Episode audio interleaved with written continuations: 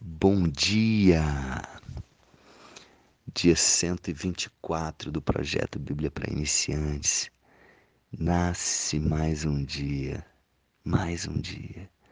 Essa é a música que eu coloquei, a minha sugestão de louvor, preparando o nosso coração, o meu, o seu. Nasce mais um dia, nasce como o sol. Vejo a primeira luz, vejo além do olhar. Preciso de algo novo, cansado de esperar. Devia ter amado mais, devia ter me dado mais por um outro alguém.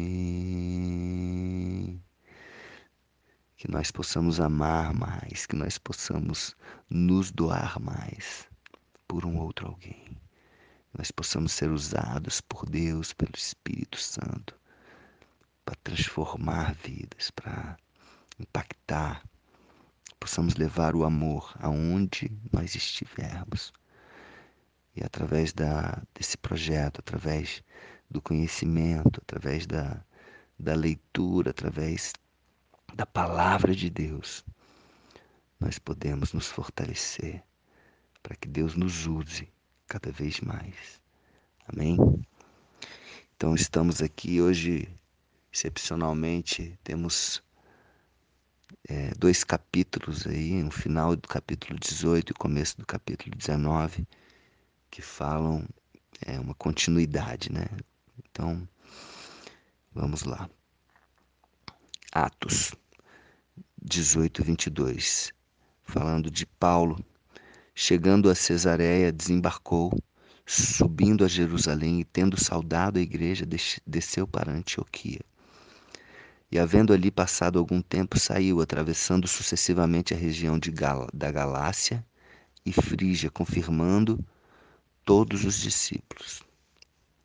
Então Paulo ele tinha esse cuidado, né, de, de passar, de confirmar, de saber se tá tudo estava tudo indo bem, enviava cartas, epístolas, né, com orientações, é, com direcionamentos, né, ele tinha esse, esse cuidado.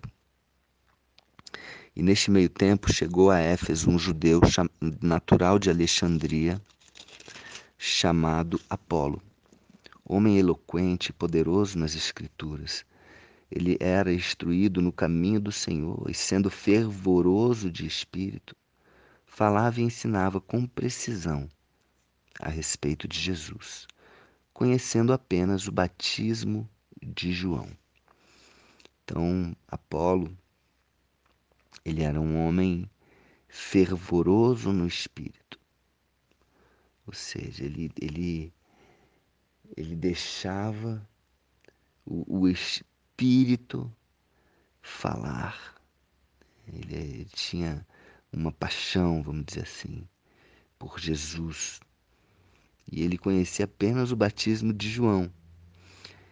Ele pois começou a falar ousadamente na sinagoga. Ouvindo-o, porém, Priscila e Áquila tomaram-no consigo e com mais exatidão lhes, lhes puseram o caminho de Deus, falando com mais exatidão a respeito de Jesus. E olha que ele ensinava com precisão.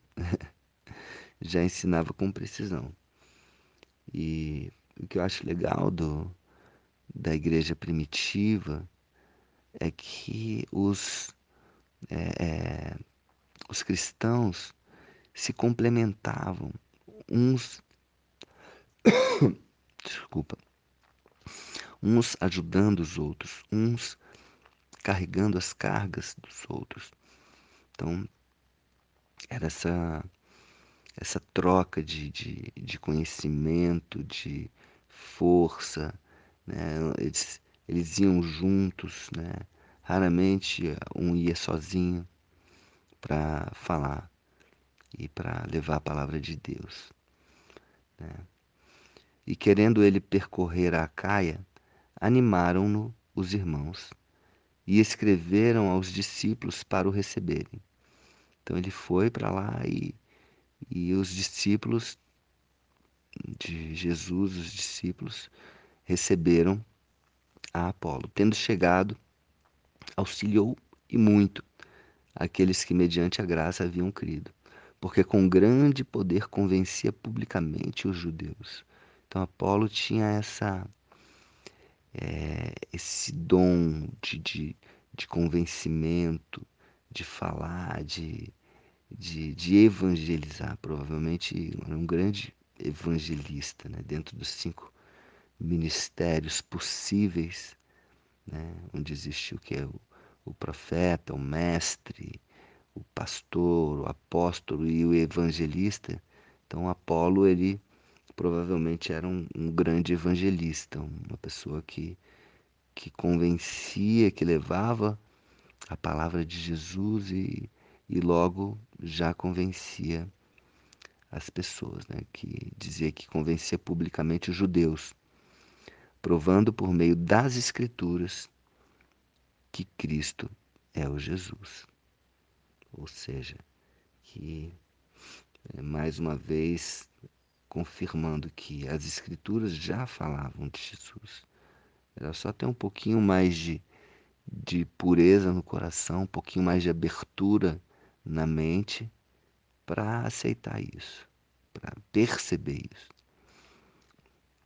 E aí, a partir do versículo 19, aconteceu que estando Apolo em Corinto, Paulo, tendo passado pelas regi regiões mais altas, chegou a Éfeso e, achando ali alguns discípulos, perguntou-lhes: Recebestes porventura o Espírito Santo quando credes?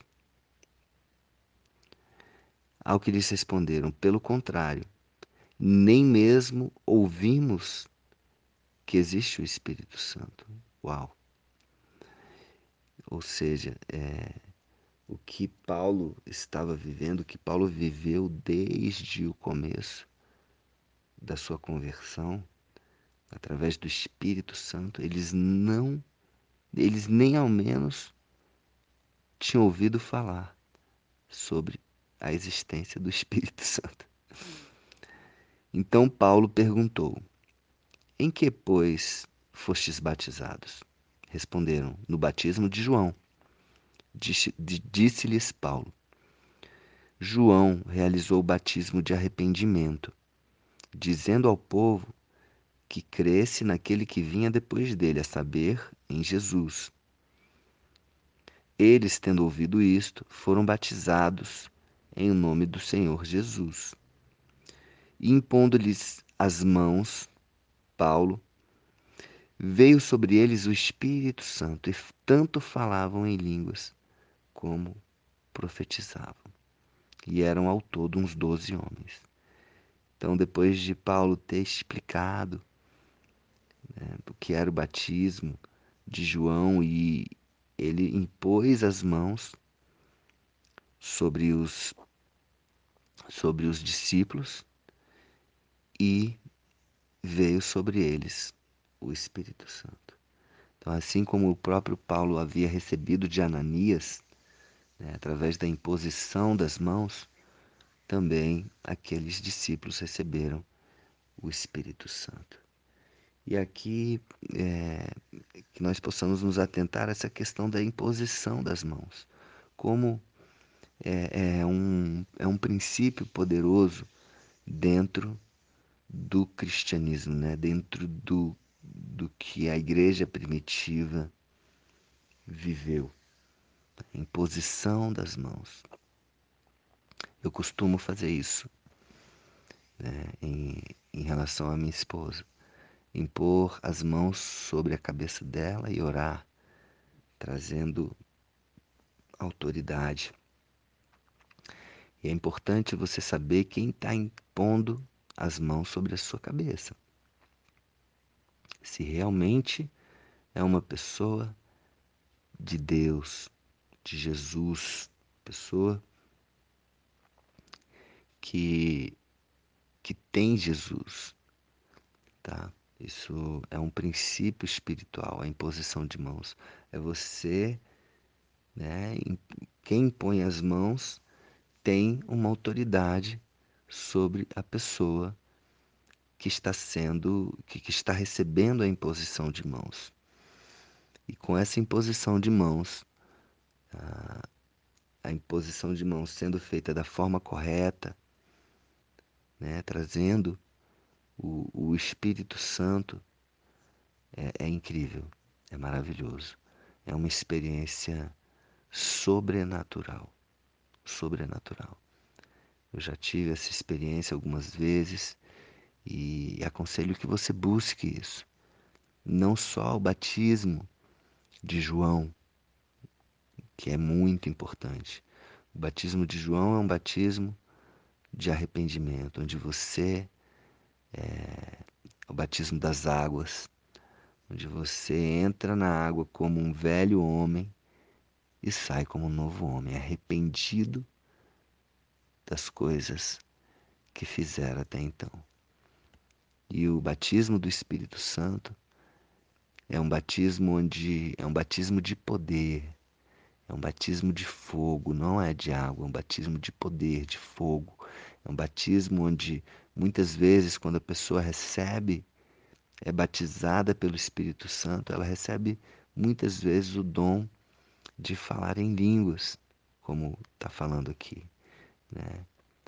Então, várias vezes eu também já tive esse privilégio de, de poder falar em línguas. É você sentir uma dormência na sua língua e, e, começar a falar a língua dos anjos. Não é uma língua que o homem entende, é uma língua celestial. Uau! Essa é a língua que nós vamos falar. Essa é a língua que, que todos nós um dia estaremos falando uns com os outros no céu. Entende? Então, uns falavam em língua, outros profetizavam. Então, quando é recebido o Espírito Santo, batismo do Espírito Santo, dons, dons do Espírito Santo são manifestados. E são vários dons. Lá em 1 Coríntios, capítulo 12, você pode ter acesso a quantos e quantos dons do Espírito Santo podem ser manifestos é, e no capítulo 13 fala que tem, existem vários e vários dons, mas se não for o dom do amor, se não tiver amor, nada aproveitará, né? Aquela carta linda, né? 1 Coríntios 13, falando do dom supremo. Amém? Então é isso. Hoje é, o foco aqui é realmente a questão do Espírito Santo, do batismo no Espírito Santo, da importância do Espírito Santo para o crescimento da igreja, para para o, o poder de Jesus ser realmente fortalecido em nossas vidas. Amém? Então, que eu e você possamos buscar esse batismo, que eu e você possamos buscar a presença do Espírito Santo e que ele possa manifestar os dons em nossas vidas dons de cura, profecia, discernimento de, de, de espíritos, de língua, dom da fé, dom do amor, dom e de interpretação de línguas, dom da sabedoria, de ciência, etc, etc. Vai lá no capítulo 12 de 1 Coríntios e, e para entender melhor o que, é isso. Amém? Um beijo no coração, um dia incrível, um dia maravilhoso, abençoado na presença de Deus e com o Espírito Santo agindo sobre a sua vida e sobre a minha vida. Um beijo no coração.